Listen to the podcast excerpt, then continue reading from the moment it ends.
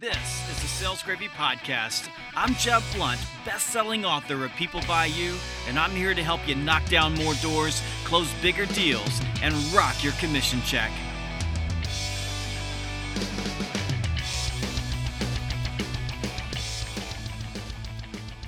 On this episode, we'll talk about what happens when buyers say no in part four of my interview with the legendary Tom Hopkins. Before we get started, though, I want to thank our sponsor, Paycom. You know, when salespeople ask me if I know any companies that are hiring, I always send them to Paycom. Selling Power calls Paycom one of the top 50 companies to sell for, but in my book, they're at number one because Paycom is a company that values and invests in its salespeople. Plus, you can make a lot of money. You know, in today's economy, if you're good at sales, you can get a job anywhere. So, why work at a company where you're not happy when you don't have to? If you are looking for a new sales job or even thinking about looking for a new sales job, do yourself a favor and go check out Paycom. You can find more at careers.paycom.com. That's careers.paycom.com. Now, here's part four of my interview with the great Tom Hopkins.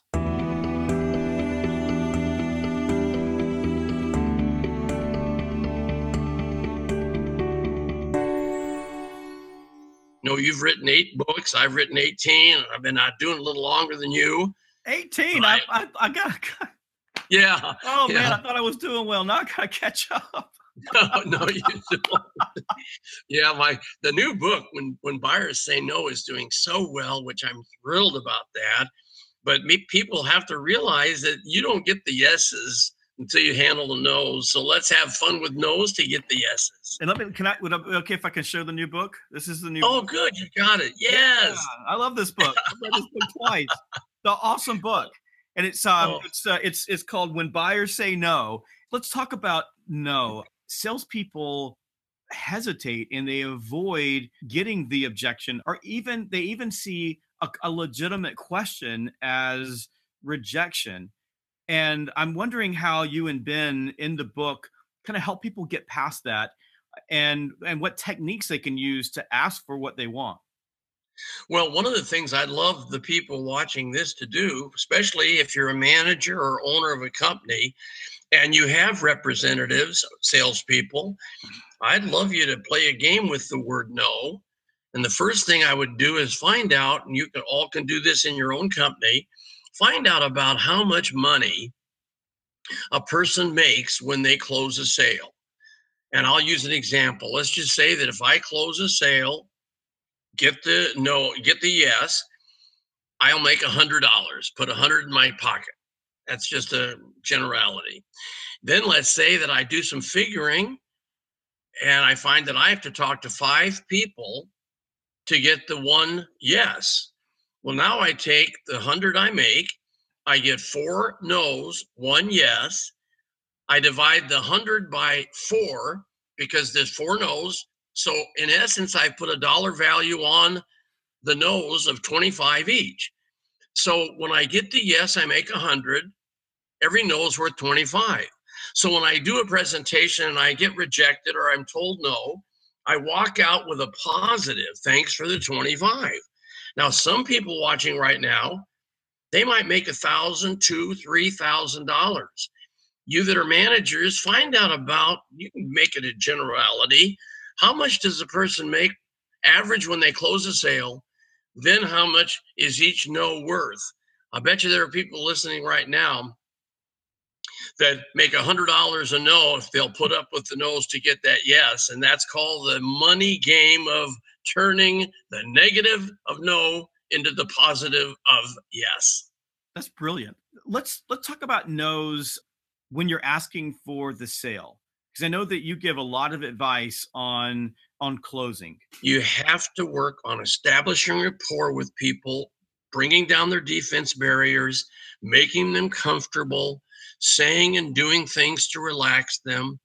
Then, if they are qualified, which is a whole nother process, and they have the financial capacity to purchase, you then have to ask them a trial question, a, a test closing question. I used to just after I'd gone over the financing on the, the home, which is what I was selling, we covered that they were uh, able to afford it. I would just simply say, How are you feeling about all this so far? Now, that's a very nice little question. How are you feeling about all this so far? Well, it sounds pretty good. We're not sure. We don't want to jump into anything. You know, I found over the years that if we put something down and draft up our thoughts, it'll help us know what we should do. So why don't I draft up our thoughts on the paperwork? And if going ahead makes sense, we will. And if it doesn't make sense, we won't. So, Mary, did you have a middle initial? And that is my first question to go onto the form. She says, Well, yes, Tom, it's B. Well, let me make a note of that. Mary B. Smith. John, did you have a middle initial? Uh, wait, Tom, uh, that, that's is that, that's a contract. We don't know if we want to do this. Oh, I know, John, and believe me, after we analyze it, if it's not the right thing to do, we won't. I just want to put it down so we can really sit back and look at it. Did you have a middle initial? Well, yes, it's B. Great. Then I just fill out the whole form. See, the average salesperson is so afraid of asking for the order that they never get onto the paperwork. And it's really quite simple. And then, of course, once you're started, you just keep filling out the form. And then when you're done, you say, you know, I can see you both are kind of excited. I am too. I think with your approval right here, and I point to the right line, put the pen on the paper, say, with your approval here, we'll get started.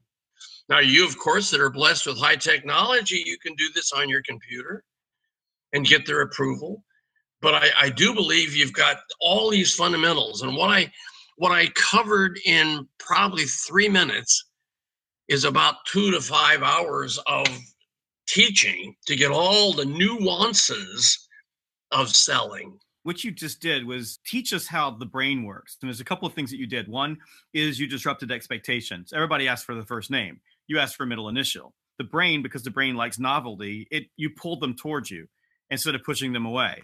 The next thing you did was you made them part of the process of creating the form. And this is something called the IKEA effect. It's one of the reasons people like their IKEA furniture rather than they like other furniture because they're part of building the furniture, so they like it more. And what we also know is that there is something called the likability uh, bias. Is if I like something more, then I end up I end up being more probable to buy it.